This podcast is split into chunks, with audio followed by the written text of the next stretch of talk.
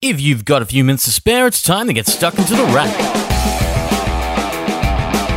For the week ending February 9, you're tuned in to The Wrap, Australia's fastest technology roundup. In fact, we're the only technology roundup that lets you listen to the week's technology news in practically no time. And this week, listening is a pretty important thing because much of the week's news has been about listening. For instance, this week has seen the release of numerous pieces of technology made for folks who like to stop, chill, and listen. Take the release of Apple's HomePod, which is essentially a 360 degree speaker made to work with Siri, which is now in stores and only works with Apple's iDevices. That means if you don't have an iPhone or an iPad, you probably won't be able to play with Apple's new $499 wireless speaker, as it's built for the iGeneration only. Apple's HomePod has also been joined by Amazon's Alexa enabled Echo speakers, which this week landed in Australia. There are three of them, and you won't have to spend close to the $500 mark to try them, with Amazon's Echo, Echo Dot, and Echo Plus providing a less expensive experience, more like what Google is trying to do in its Home and Home Mini speakers. That means Amazon's Echo speakers are smart speakers, but the difference here is that instead of Google, you'll be talking to Amazon's assistant Alexa, and she'll connect with quite a few services.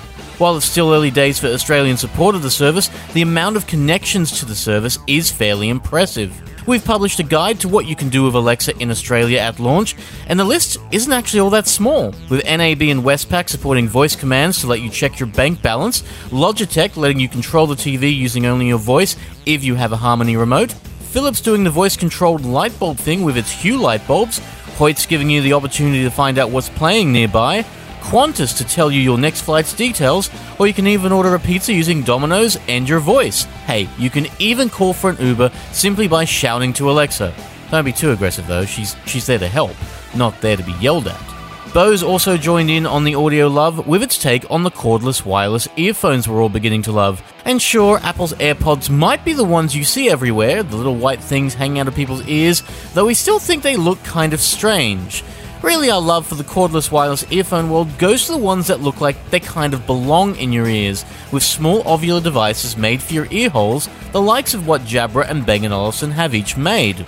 This week, Bose joins them with a $299 SoundSport free, independent cordless and wireless in earphones that deliver a good 15 hours of battery life with the case and a water resistant design. We haven't tried them yet to tell you what they're like, but the last Bose wireless earphones, the SoundSport Wireless, were amongst our favourite last year, so we have pretty high expectations for these. Audio wasn't the only thing to look forward to in the news this week, with news in the video front as well, and a video game reviewed on our website as well. For instance, Olympus announced a compact mirrorless was on the way in its new Pen EPL 9, and it's Olympus's first compact interchangeable lens camera to sport a 4K Ultra HD sensor, meaning 4K filmmaking is now a little more portable. Samsung also has a new 4K screen to play those 4K productions on, with a smaller 43 inch version of its Frame TV, designed to look like a piece of art.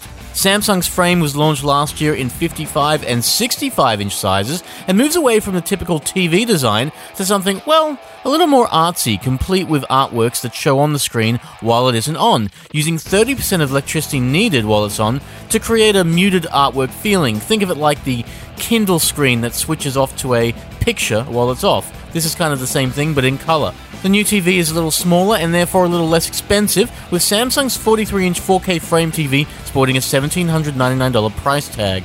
But if you don't want artwork only on your TV, consider a game, because this week we have one of those in our reviews. Pickr's passionate gamer Rhys Gilmer spent more time with the latest in the Monster Hunter series, Monster Hunter World, and while he initially told me it didn't look that good, he later grew to like it. In fact, he grew to the game's nature of finding monsters from across the land and slaying them so much that Rhys gave it a staggering 4.5 stars, starting with finding flaws in the technical representation of the game, but really enjoying the gameplay, so much that it provided him with the opportunity to hunt down beasts with 14 classes of weapons, different types of combat, and to have a customizable cat, because apparently that's the sort of thing that matters in the game.